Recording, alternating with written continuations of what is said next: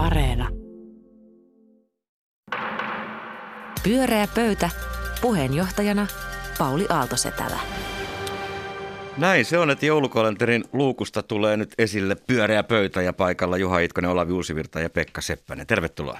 Kiitos paljon. Kiitos. Kiitos. Kaikilla on maskit nätisti päässä ja ajatukset kirkkaana kaikille kansalle jaettavana, mitä teidän päässä sattuu liikkumaan. Oikein, oikein hieno, hieno uhraus isänmaalle. Lähdetään liikkeelle tällaisesta tuoreesta tutkimustiedosta ja pyydän teiltä poliittiset analyytikot siihen näkemystä. Nimittäin Evan arvo- ja asennetutkimuksen mukaan luottamus poliitikkoihin on kevään tutkimukseen verrattuna romahtanut merkittävästi. Seitsemässä kuukaudessa 25 prosenttiyksikköä ja muun muassa vasemmistoliiton kannattajat, heillä luottamus laski puolueisiin ja politiikkaan eniten ja myöskin päähallituspuolue demareitten kannattajien luottamus poliitikkoihin, eli myös itseensä on romahtanut. Ja nyt kun tässä on kerran tämmöinen poliittisten analytikkojen ehdoton kärki saapunut studioon, niin haluan kuulla Raadilta miksi. Juha Itkonen, lähetyksessä jo kahdeksan vuotta, ole hyvä. Kiitos. No siis olin vähän yllättynyt, että näin rajot pudotukset oli saatu jo lokakuussa tehdyssä kyselyssä, mutta mä selittäisin sitä kyllä kisaväsymyksellä, sillä kaarella, että, että keväällä jaksettiin uskoa ja taistella ja ajatella, että asiat hoituvat parhain päin ja päättäjät ovat viisaita ja kyllä mä yritän jaksaa uskoa siihen edelleen, mutta huomaan, että väsymys tekee siitä jotenkin vaikeampaa. Ärtymystä ilmassa. Ihan totta. Pekka. Mä muistelen, että siinä kysyttiin, että luottaako kansalaiset tosiasioihin, joita poliitikot esittää tai puhuuko he totta. Ja mä en usko, että tässä on tapahtunut romahdusta, vaan päinvastoin mä luulen, että – keväällä se on ollut, se luottamus on ollut vain poikkeuksellisen suurta, että se on se ainoa poikkeustapaus, että, että keväällä haluttiin uskoa ja ehkäpä sieltä tulikin enemmän totuutta ja nyt, nyt syksyllä saattaa olla, että politikoinnin aika on alkanut. Toi on muuten ihan mahdollista ja Pekka Seppänen on ihan oikeassa, niin kuin Juha Itkonen tuossa aiemmin alusti, että, että tämä koskee nimenomaan poliitikkojen levittämään tietoon. Voiko luottaa poliitikon kertomaan tietoon? Olavi, mikä on sun analyysi? No mä luulen, että tässä saattaa olla vähän kysymys siitä, että semmoisesta ajattelusta, että, että joka on tietenkin luultavasti harhaluulo, että kaikista muista pidetään huolta, paitsi minusta. Mä tunnistan sen itsessäni ja, ja tavallaan omissa kollegoissani esittävien taiteiden alueella. Siellä ollaan tällä hetkellä aika, oikeastaan aika raivoissaan, koska ajatellaan, että niin kuin hallitus on sivuuttanut meidän mutta eikö se ole ihan totta? Se on ihan totta ja, se, ja, ja kyllä ainakin minun luottamukseni on, on siis Tarkkaan on, siis romahtanut, on romahtanut, romahtanut täysin, koska siis tutkimusten mukaan ei ole turvallisempaa paikkaa korona-aikana kuin teatterisali. Ei ensimmäistäkään tartuntaa ole niin kuin, ainakaan suunnilleen mä, tota, jäljitetty. Mutta sinne ei saa kuitenkaan mennä. Silti kaikki, kaikki on säpissä, jopa niillä alueilla – joilla ei ole leviämisvaiheessa pandemia. Kyllä tämä luottamuksen niin romahdukseen ihan selkeä syy löytyi. Kyllä. Kiitos analyytikot. Sitten Juha Itkonen, esittele meille ensimmäinen aihe. Se on kolmikannan uhkaava kuolema. Tämä lisää luottamusta heti Kyllä.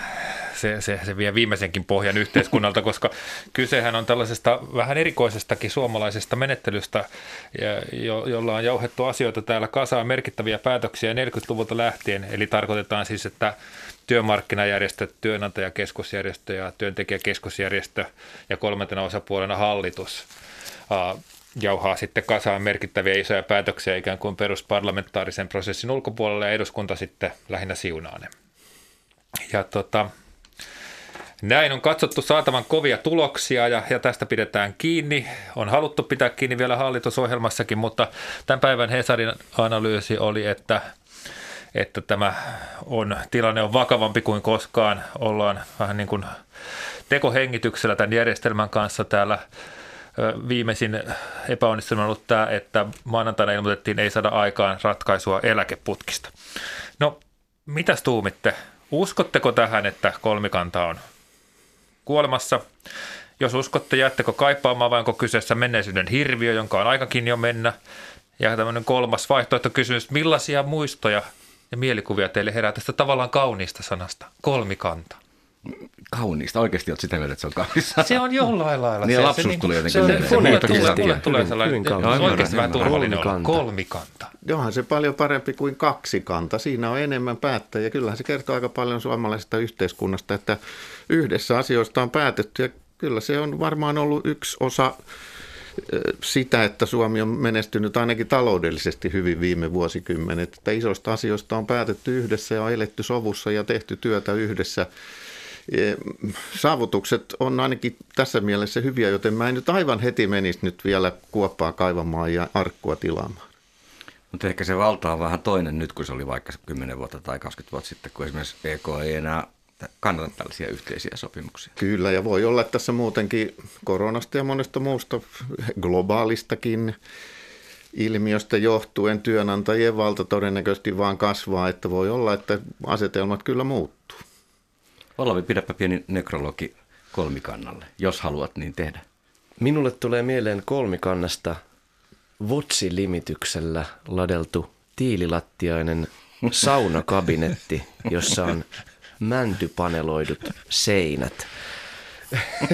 Aa, Eli ihan tota, on lyyristä. aika tämmönen-. Kaunista. kaunista. Joo, tämä oli minun Oodi kolmikannalle. Eli totta kai siinä on vähän tämmöinen snadisti ummehtunut kekkoslovakialainen klangi, mutta silti siinä on myös sisällöllisesti musta myös paljon hyvää. Jos mä ajattelen, että mikä olisi sitten mm, ikään kuin vaihtoehto kolmikannalle, niin sittenhän lähestyttäisiin aika nopeasti tämmöistä niin sanottua paikallista sopimista. Ja paikallinen sopimus on nyt tavallaan se autuaaksi tekevä, se on sitä niin kuin tulevaisuutta.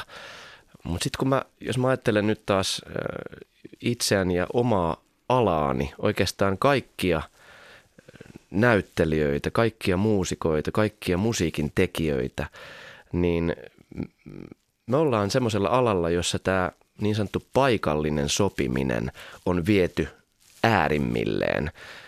Sitä niin kuin, sen äärimmäiseksi ei paikallisempaa sopimusta, sopimista voi oikeastaan viedä. Ja, ja ne seuraukset ovat olleet itse asiassa aivan katastrofaaliset. Se, ettei esimerkiksi kameratöitä tekevillä, tekevillä näyttelijöillä ole minkäänlaista työehtosopimusta, niin johtaa käytännössä siihen, mitä nyt tässä syksyllä on tapahtunut monessa tuotannossa, että työpäivän voi perua parin päivän varoitusajalla ilman minkäänlaista korvausta. Eli työntekijät on niin kuin aivan rotan asemassa. Että kyllä sitä muskelia tarvitaan, että jos mä ajattelen ammattiyhdistysliikettä, niin, tota, niin kyllä se on historiallisesti niin kuin saanut todella paljon hyvää aikaa, mutta sitten tämä itse tämä kolmikanta, sitten mulla tulee mieleen myös Margaret Thatcher, joka, Ennen kuin me Thatcheriin, niin annetaan Juhan vähän puolustaa. Siis joka aikoinaan murskasi. joo. He eivät lähteneet ihan- nyt hautaamaan ihan, tätä Ihan hyvä, hyvä, hyvä pointtia Olavilta. Siis, mulla on ristiriitainen suhtautuminen kolmikantaan, koska periaatteessa mä kannatan lämpimästi sitä ajatusta, että yhteiseen pöytään sopimaan kansakunnan asioista. Mussa elää tällainen usko siihen, että pienessä maassa nämä asiat pitäisi hoitaa. Ja just niin kuin yhdessä. Mutta sitten kun mä ajattelen, että mitä se yhdessä tarkoittaa ja ketkä siellä on niitä ollut sopimassa, niin enhän esimerkiksi mä niissä pöydissä ole ollut edustettuna tai ole millään tavalla, että ne, ne on todellakin niin kuin työmarkkinoiden keskusjärjestöt. Kaikki perustuu peruspalkansaajamalliin, jossa on työnantaja ja selkeä palkansaaja. Ja vieläpä niin mun mielestä Olavi, että ainahan tuolla on ollut edustettuna suurteollisuus. Siellä on metsäteollisuus, metalli ja tämmöiset, tämmöiset jutut, eikä siellä varmaan niin kuin näyttelijöiden asioita kauheasti ajateltu. Että tavallaan se on ihan vääristynyt nykymaailmaan sellainen ajatus, että, että tällaisten herrojen ja näiden tahojen pitäisi sitten ratkoa kaikkien ongelmat. Nehän ratkoo ne väärin. Ja olisiko vähän niin, että kyllähän hallitus on myös käyttänyt ja poliitikot sitä tämmöisenä kivana sumuverhona tai peittona, että ne ikävät asiat hoidetaan On, no, siellä se, ja sit, poliitikot sit, pysyy sit, takana sehän se toive on, nehän aina lykätään sinne. Ja nyt hallitus saa itse ratkaista ongelman. No, Se, mutta se, eikö se, ihan ne ei pysty ratkaisemaan ja se on tavallaan turha kieppi vaan. Tämä, mutta tämähän on semmoista modernia osallistavaa päätöksentekoa, että ne, joita päätökset koskee, pääsee niitä tekemään. Ei siitä mitään tullut, sehän palasi takaisin nyt, hallitukselle. Ettei nyt jää semmoista käsitystä, että pelkästään ilolaulu ja lauleskelen kolmikannalle, niin kyllähän tämä esimerkiksi viimeinen niin sanottu suuri saavutus, joka kolmikannassa tehtiin, eli eläkeuudistus, niin oli mun mielestä aika järkyttävä, järkyttävä puhallus, että et, eläkkeistä ylipäänsäkin päättää siis tämmöiset järjestöt, eikä ne, joidenkaan ne rahat on, eli me Just eläkkeen saajat. Mm. Ne rahat on meidän eikä näiden järjestöjen. Ja sitten ne on tuolla eläkeyhtiössä hallituksessa päättämässä asioista nämä järjestöihmiset, ikään kuin ne rahat olisivat näiden järjestöjen rahoja. Ne eivät ole, ne ovat meidän eläkkeensaajien rahoja. Tässä on nyt hieno tämmöinen vallankumouksellinen Toi, tunnelma. toi, on niinku, toi ihan totta. Ja- Ja toisaalta toi, niin kuin, mitä Juhakin tuossa viittasi, niin siis sehän on niin kuin äärimmäisen vieras to, koko, koko kolmikanta, siis jos ajattelee niin kuin oman alan näkökulmasta. Mutta sitten jos mä ajattelen, just niin kuin sanottu, niin nehän edustaa siis vanhoja teollisuuden aloja. Mua kiinnostaisi nähdä jotain semmoista statistiikkaa, että eh, miten suurta joukkoa itse asiassa vaikka palkansaajajärjestöt tänä päivänä edustavat verrattuna, mm, miten suurta joukkoa ne edustivat vaikka 20 vuotta sitten. Et se on musta se Hillittömän olennainen kysymys. Niin vastaus on suurta. suurta. suurta. Kyllä. Pyörää pöytä.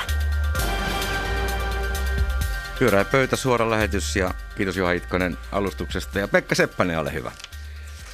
No, aiheeni tavallaan lähtee tuosta edellisestä, että suomalaisethan on tunnetusti olleet sopuisaa kantaa, jotka vetävät yhtä köyttä. Mutta nyt mä oon havainnut sellaisia vähän huolestuttavia merkkejä johtuen koronasta, niin kuin melkein kaikki nykyään johtuu.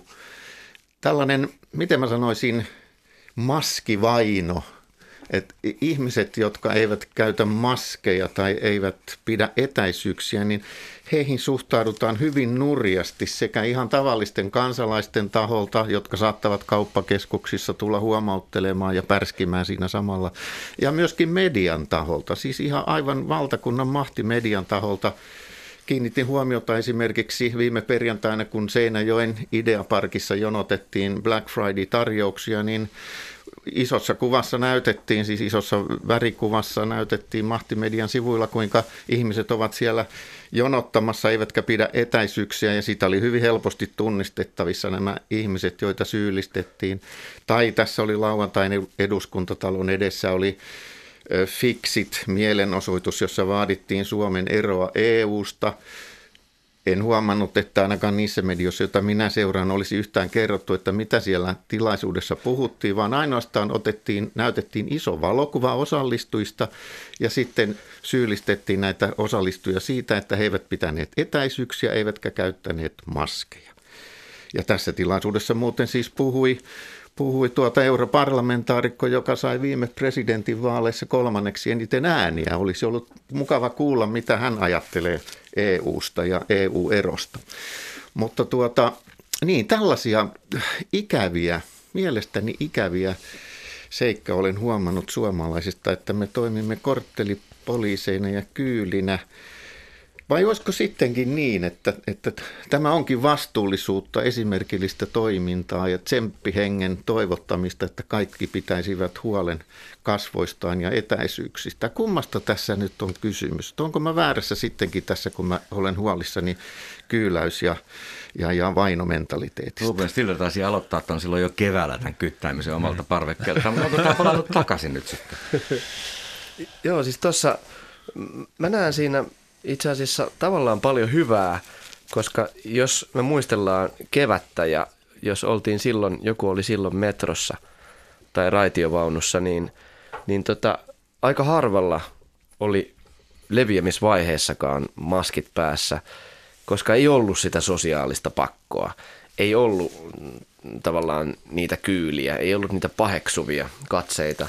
Nyt, se sitten ei ollut vielä suositeltu. Niin Se toisaalta oli ei ollut, päinvastoin kielletty käyttää. Niin. Eikä niitä maskeja ollut missään? Ei Eikä niitä ollutkaan. ollut, se voi johtua siitä, mutta, mutta nyt tavallaan mä oon ollut ihan ilahtunut siitä, että kun, kun tuolla tota aamulla matkust, matkustaa metrolla, niin, niin siellä on kyllä niin kuin ihan muutama harva, jolla, ei- jolla ei sitä maskia ole. Mutta toi, toi tommonen niin kuin syyttely, sitten mä huomaan, että se myös johtaa semmoiseen helposti semmoiseen aivan totaaliseen sotaan. Just tämä, koska mäkin, muakin raivostuttaa nimenomaan, että minkä helvetin takia Ideapark saa olla auki, eikä teatteri saa olla auki. Vaikka teatteri on, niin kuin just sanoin, se on turvallisin paikka olla koronan aikana. Se on paljon turvallisempi kuin teidän koti. Tulkaa teatteriin. Kotona se on paljon enemmän. turvallisempi. Ja laittakaa se Ideapark tarttuu pahemmin säppiin, niin Ideapark kyllä. pitää laittaa kiinni heti. Ja motonetti. Mä ymmär, ymmärrän Olavin tunteen ja, Kaikki, ja, missä ämpäreitä jaetaan. Kyllä, kaikki missä ämpäreitä ja, jaetaan. ja jaan sen, että tota, vaikka ei itse edustakaan ensisijais, edist, esittäviä taiteita ensisijaisesti, niin sit mä oon tuossa valtion taideneuvoston puheenjohtajana ja kyllähän nämä tulee tosi lähelle nämä kulttuurialan uudet rajoitukset. Ne on todella rajuja. Ja, ja esimerkiksi tämä Black Friday tuli, kuvat tuli aika suoraan sen Se jälkeen, niin ne, ne menee sitten sanottaisinko niin kuin tunteisiin ja tuntuu epäoikeudenmukaisilta, mutta eihän, eihän se mihinkään johda. Siis se, sekin tunne pitäisi pystyä hillitsemään. Että kyttäystähän sekin on. Ja se, että siitä raivostuu siellä somessa, niin, niin se on oikeastaan just sitä, mikä ei oikein johda mihinkään. Se, se, miten Olavi sanoi, kaikkien sota kaikkia vastaan. Niin, se on kaikkien sota kaikkien vastaan ja, ja loppujen lopuksi on varmasti on niin, että, että melkein kaikki tästä kärsivät, vaikka itse asiassa just kuulin, että, että ihmisten tileillä on enemmän rahaa kuin mm. koskaan. Musta se tota- on vähän höpöä, että ihan kaikki tästä kärsivät ja sen takia Niin. mun on ihan vaikeampi sulattaa sitä kaikki samassa veneessä. Kaikki tekevät nyt oman osansa. Mutta eikö jokainen lause, joka alkaa kaikki mennä No, no on se vähän. Eikö suurin osa näistä ihmistä, jotka julistaa ne, ole niin kuin turvallisissa kuukausipalkkaisissa töissä, jopa viroissa, ja ne rajoitukset ja niiden seuraukset kohdistuu yleensä aina rajusti ihmisiin, jotka on esimerkiksi yrittäjiä tai yrittää raapia toimeentulonsa kanssa, ja silloin se Joo. niin kuin on vaan valheellista se retoriikka, sitä ei niin kuin ihan aina sulata. Mut se kä- Haistelenko mm. mä nyt tästä semmoista tiettyä lajikateutta, että koska meidänkin lajissa, vaikkapa teatterissa pannaan ovet säppiin, niin muit- muidenkin ovet pitäisi panna säppiin. No, Ikään kuin se olisi jotenkin meiltä pois sitten, että muut saa tehdä jossain No, no, sehän muualla. ei sinänsä se, auta itse asiassahan se on pois, koska, koska niitä taut, leviämislukujahan katsotaan tartuntoja, jos jotkut paikat on holtittomasti auki, Tuo on kyllä totta. niin, niin hmm. sehän siirtyy yhä kauemmas se mahdollisuus, jolloin nämä ikään kuin asiansa melko sääntillisesti hoitaneetkaan paikat voivat olla auki. Et kyllä, kyllä se vähän niin kuin on pois. Niin ja se, mikä on siis tosiaan kaikilta pois, niin on nimenomaan se inhimillinen kärsimys. Ja nimenomaan se kaikki, mitä, mitä tota tästä äh, ikään kuin mökkihöperöitymisprosessista seuraa, henk, henkisesti se mm. eristäytyneisyys ja yksinäisyys. Mä uskon, että se on semmoinen asia, josta, josta jokainen kärsii ta, äh, niin kuin ta, tasavahvuisesti. Mutta tuo taloudellinen äh, kärsimys, se on kyllä, siinä on valtavia eroja niin kuin eri, eri aloilla, aloilla toimivien. Mm. Ja sitten toi, säkin olit oikeastaan kahta mieltä jo avauspuheenvuorossa. Niin se, Varmuuden vuoksi, se Pekka, nyt varmuuden sä joudut vuoksi- sanomaan. Mä kysyin, Vaikka sä mitä usein- mieltä te olette, mutta mä en ole kuullut kyllä nyt vastausta, että onko se vainoa vai No, niin vastuullisuutta. et säkään vastannut. niin tota, et- siis munkin on tosi vaikea vastata, koska siis se on Minä jolla- sanon, että se on vainoa, että ihan Sanotko? tavallisten No niin, ihmisten joo. kuvia hyvä. laitetaan lehteen ja Juha, syyllistetään vastuullisuutta? heitä. No se on vastenmielistä toimintaa, ei se mitään ylistettävää vastuullisuutta mutta, mutta onko se sitten kuitenkin hyödyllistä, jos näillä keinoilla se, Se voi hyvin se olla, että se on tota, turvavälit vähän paranee, eduksi. maskien käyttö vähän kasvaa ja niin kuin tartuntojen määrä vähenee ja päästään kohti, kohti ehkä vähän sitä jotain normaalia, niin silloinhan se on vähän niin kuin väärillä keinoilla saavutettu Ja parempi viikolla asia. rokotetaan jo britit kohta meidät. Miksi me emme sitten kaikissa muissakin elämäntoiminnoissa vaadi jokaiselta yksilöltä Hmm. täydellisyyttä? Mutta tässä mä uskon, että, että tietyllä, kun on ollut näitä tutkimuksia, että Suomi on mitä top 5 koronaselviytyjiä Kyllä on. so far, Tähän niin, asti. niin yhtenä syynä siihen on ehdotettu tätä tämmöistä jonkinlaista ikään kuin, että täällä tehdään niin kuin, että täällä niin kuin oikeasti tehdään niin kuin Totellaan viranomaisia, Totellaan, totellaan kyllä. viranomaisia, että, että eihän missään muussa maa, maassa totella, että siellä höntyillään ja, ja tota, joku sanoo sulle, että pitäisi pitää maskia, niin se, se on tavallaan semmoinen kansalaisoikeus olla tottelematta. Että se on vähän, se on jonkinlainen niin kuin sitä vapautta. Että se vapaus, vapauden ajatus, ää, ehkä se liittyy siihen, että samalla tavalla kuin joku etelä, etelä-eurooppalainen, siellä edelleen niin kuin vedetään röökiä joka paikassa. Ja kyllähän me pysymme toisistamme erillä, jolle nyt satu kukaan jakamaan mitään ämpäreitä, niin aika hyvin monta metriä ihan ilman sääntöjäkin. Mutta kyllä me ollaan kovin valmiita tottelemaan, kun viranomainen sanoo. Se on kyllä hämmentävää. Se on ihmeellistä. Mistä se johtuu? Pyörää pöytä. Pyörää pöytä ja suora lähetys. Lähetyksessä tänään Juha Itkonen, Pekka Seppänen ja Olavi Uusivirta, ole hyvä. Joo, mä tota lauantaina äh, olin Lohjanjärven rannalla ja tota, sitten käyskentelin siellä ihanassa luonnossa ja, ja tota, Hyvin lähdet maalaamaan. kaunista, kaunista. Just tolleen, Pekka, no niin. mä käyskentelin. Siellä on aivan mielettömät maisemat. Oudolla tavalla. No, mutta mä viihdytin itseäni siis, tota, tai sivistin itseäni äh, kuuntelemalla Ville Virtasen podcast-puhetta, äh, joka oli julkaistu Helsingin Sanomissa, joka käsitteli Me Too-vallankumousta. Ville Virtanen kutsuu sitä vallankumoukseksi. Ja, ja se, oli, se oli erittäin painokas, hieno puheenvuoro. Ja, tota, ja se sai mut ajattelemaan. Se nimittäin sanotti niin monia ajatuksia, mitkä mä tiedän, että on ollut todella monien saman alan ihmisten näyttelijöiden, etenkin miesnäyttelijöiden mielen päällä. Ja nostan oman käteni myös pystyyn. Ja mä ihmettelin, että minkä takia niiden asioiden ilmituomiseen ja sanottamiseen tarvittiin Ville Virtanen.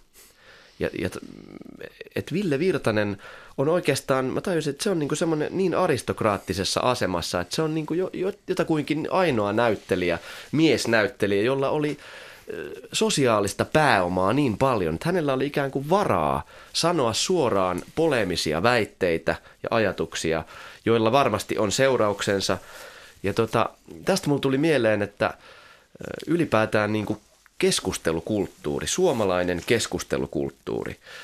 Että, ja sitten mä muistin myös, Käveletkö että, vielä siellä Lohjärven rannalla? Siellä mä kävelen mietin, ja samalla mä mietin, mä ajattelin, että Ville Virtanenhan on, kuuluu tavallaan aika paljon myös ruotsalaiseen äh, kulttuuripiiriin. On viettänyt paljon aikaa Ruotsissa, tehnyt töitä Ruotsissa. Että onko, onko tavallaan myös tämä tämmöinen, niin kuin, että tuntuu luontevammalta olla poleeminen nimenomaan, kun ruotsalaisen keskustelukulttuuri, sehän on hirvittävän vireä ja eläväinen. Ennen kuin Olavi kävelee Norjaan saakka, niin lähdetäänkö keskustelemaan siitä, niin, minkälaista niin, siis tämä keskustelu on? Minkä takia suomalainen keskustelukulttuuri on niin paskaa? Selkeä kysymys. Sieltä tuli selkeä provokatiivinen no niin. kysymys, mutta mä haluan ensin kuitenkin, kun mä luin sen Ville Virtas jutun, tai siis mä en kuunnellut tätä monologiaa, kun mä varmasti Kuulostaa tehdä. Siltä, se, se, se tuli mulle vaan tutuksi siitä Helsingin Sanomien aika jutusta, joka varmaan oli aika monille väylä näihin ajatuksiin. Ne oli hyviä ajatuksia, mutta mikä siinä oli poleemista? No siinä oli, siinä oli tavallaan poleemista, polemisia asioita, oli, liittyi tavallaan tähän niin kuin, äh, miesnero-myytin. Ajatus siitä, että, että suomalaista – ikään kuin suomalaisia esittäviä taiteita on niin kuin vuosikymmenten ajan jollain tavalla vallinnut tämmöinen niin kuin miesneromyytti. Mm-hmm. Ja, ja ajatus siitä, että, että ylipäätään ajatus siitä, että esittäviä taiteita niin kuin tehdään miehen katsetta varten ja nimenomaan miehen katseen kautta. Ja se vallankumouksellinen asia nimenomaan on siitä, siinä, että, että tämä valta, tämä hegemonia on nyt vihdoin murtunut – mutta ainoastaan Me Too, tarvittiin Me Too-liike, tarvittiin vallankumous, tarvittiin rohkeita äh, ihmisiä, jotka pisti oma, oman tota, kroppansa mm. likoon, mm. että tämä saatiin murtumaan. Niin mä ajattelin, että toi oli jo selvää, että oli jo kaksi vuotta sitten koko sen Me Too-ajana niin kuin rikottu. Mutta toki Ville kertoi sen omalla tavallaan. Sä kerroit, että siis suomalainen keskustelukulttuuri on paska. Niin kyllähän se tietysti vähän siltä vaikuttaa, jos kestää kaksi vuotta, että joku avaa suunsa. Enkä niin. mä tiedä, onko tästäkään syntynyt mitään keskustelua. Että mä oon saanut se... muutaman kommentin, että onpas hyvä. Mutta siis, että onko kukaan keskustellut tästäkään siis, mitään? Tähän tai nimenomaan, siitä asiasta ollenkaan? Täh, tätä nimenomaan tarkoitan, että, että oli tämmöinen selvä keskustelun avaus. Ja nimenomaan se, mikä tässä oli musta olennaista, oli, että tässä puhu nyt vihdoin sitten miesnäyttelijä, jotka ole, ole, olemme olleet aivan liian hiljaa tämän aiheen tiimoilta, koska olemme pelänneet oman työmme puolesta. Olemme pelänneet, mitä seurauksia on sillä, jos, jos nyt ö, sanon, mitä oikeasti ajattelen tästä asiasta. Eikös toi ole vähän sitten kaikilla muillakin elämäalueilla, että jos sanoo liian suoraan, niin sitten saattaa nämä hyvä veliverkot vähän niin kuin rispaantuu. Mutta ei näin ole esimerkiksi Ruotsissa tai Ranskassa, jossa ymmärretään, että siellä oikeasti asiat keskustelevat ja ihmiset ei sä voit nähdä sen, sen tota, kritisoimasi henkilön sitten baarissa silloin, kun baarissa oli auki. edelleen mä juutun tähän polemiseen. Musta polemisempaa tässä ilmapiirissä olisi ollut sanoa, että jumalauta mä rakastan miesnero-ohjaajia, kiduttakaa minua, tämä kulttuuri on terve ja hyvä ja haluan puolustaa sitä. Se olisi ollut kyllä kiinnostavampi ja vähän niinku yllättävämpi kommentti. Itse asiassa vaikeampi mielipide. Vaikeampi hyväksyä. No joo, mutta sekin keskustelu puuttuu. Ei Kyllä. tässä tullut mitään keskustelua. Ja sitten Olavi tarkoitti, että mulle jäi vaan mieleen Olavin puheesta se, että keskustelukulttuuri on paska, niin kyllähän kaikki teidän argumentit viittaa aika paljon siihen suuntaan. Ja, Niin, no mä, mä oon vähän allerginen sille, kun sanotaan, että nyt suomalainen Ja keskustelukulttuuri. kiroilulle sehän- ylipäätään. Eikö, tä, tästä tulee niin kuin vähän, niin kuin te äskenkin vedette, että suomalaiset kyllä tottelevat viranomaista ja suomalaiset ovat maailman kateellisinta kanssa ja kaikki. Yleensä kun niitä lähdetään purkaa, niin ne ei oikein sitten päde. Että tota, Mutta onko missä se on ranskalainen tai missä on ruotsalainen esimerkki jostain niin keskustelukulttuuri? hedelmällisestä keskustelusta, julkisesta Mä keskustelusta? oon jonkin verran tutkinut sosiaalisen median keskusteluja myös muualla kuin Suomessa, niin kyllä aika samanlaista tuubaa sieltä löytyy kyllä ympäri maailmaa. Niin. Voi olla, että se on vähän myytti, että Se mä mikä on totta, että, se, että kyllä, kyllähän kulttuurikeskustelu, niin kuin viime viikollakin viitattiin vissiin ruotsalaiseen kulttuurikeskusteluun, niin on siellä tuommoiseen julkiseen kulttuurikeskusteluun, jotenkin esimerkiksi lehtien palstoilla käytävään, on, Pieni maa, musta- vähemmän lehtiä. On mun mielestä niin kuin rikkaampi ja parempi perinne. Että se on, se on varmaan kyllä totta. Mutta eikö se liity suoraan meidän kokoon ja meidän niin kuin medioiden määrään ja niiden kutistumiseen? Niin ja siis onko, No onko, keskustelu, onko keskustelua vaan julkinen keskustelu? Että kyllähän suomalaiset aika kovia pölisemään keskenään tuolla nurkissa ja pöydissä. Ja Mut se on kielletty kuule nyt. Onko se Ja, kielletty? ja Nyt- nurkissa nyt ei ja mennä pöydissä- ollenkaan nurkkiin ja pöytiin Parhaat juttelemaan. pöydäthän on nimenomaan tota, Facebook-seinät, joissa joku, Niin. joku Mutta- poleeminen, poleemiset tyypit keskus, keskenään polemisoivat. Onko se keskustelua, että ihmiset vuoron perään kertovat tai haluavat esittää jotain, että tavallaan somen arviointi keskustelun näkökulmasta voi olla vähän niin kuin epäreilua somea kohtaan. Et, et, Kyllä. Mutta jos meillä on keskustelu ollut sitä ennen, niin somehan olisi vaan tuonut lisää jotain tai ei tuonut mitään lisää, että ei se nyt varmaan mikään valtavan suuri ongelma tästä kulmasta katsottuna ole. Mutta se, minkä mä katsoin tuosta televisiosta yksi päivä, Seppo Kääriäinen, pitkä linjan veteraanipoliitikko, sanoi, että mikä häntä eniten häiritsee on keskustelussa on tahallinen väärin ymmärtäminen. Ja mä oon Joo. kyllä kiinnittänyt samaa huomiota vähän siellä sun täällä. Että otetaan toisen puheen ja sitten Mm. ruvetaan kritisoimaan jotain, mitä hän ei ole sanonutkaan. Tästä on muuten hyvä tutkimus, jos haluatte lukea kertomuksen vaarat, kriittisiä ääniä tarinantaloudessa, miten on rakennettu monesta niin kuin, poliitikolle oma tarina, vaikka ei se olisi ihan välttämättä tottakaan.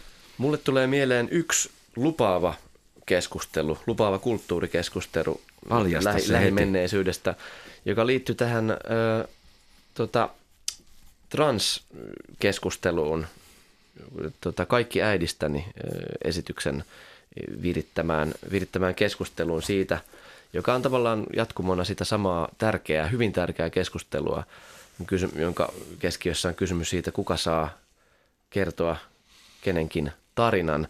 Mutta siinäkin musta oli ongelmallista se, että myös tämä sama valtamedia, Helsingin Sanomat, tota, piti sitä keskustelua yllä, mutta hyvin vähäisessä määrin pääsivät ääneen ne, joita tämä koko aihe oikeastaan käsitteli.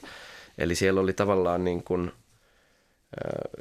siellä oli tavallaan niin kuin tällä puolella olevat keskustelemassa Toi on muuten hyvä havainto. Se on usein niin, että sankari on se, joka uskaltaa puhua. Hänestä tulee niin kuin sen tarinan keskiö ja se vaatii myös sitten vihollisen, jota Mm. yhdessä voimme sitten arvostella.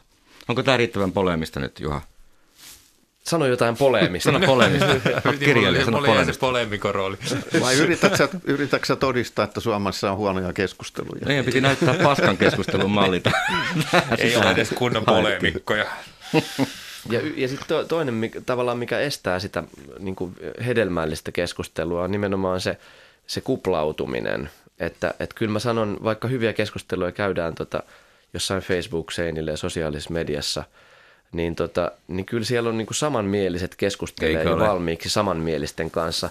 Mutta se on yksi iso ongelma, että tavallaan se, jos mä itse katson vaikka omia Facebook-kavereita, niin, niin sieltä löytyy aika, pal- aika vähän esimerkiksi hyvin konservatiivisia ihmisiä. Ja, tota, ja mä pidän sitä ehkä huolestuttavanakin ilmiönä. Pyöreä pöytä. Kiitoksia Juha Itkonen, Pekka Seppänen ja Olavi Uusivirta polemisesta keskustelusta, keskustelun polemisuudesta. Muistakaa viettää itsenäisyyspäivää, se on sunnuntaina, juhlistetaan itsenäisyyttä ja pysykää erossa toisistanne. Minun nimeni on Pauli Aaltosetälä, hei hei. Pyöreä pöytä.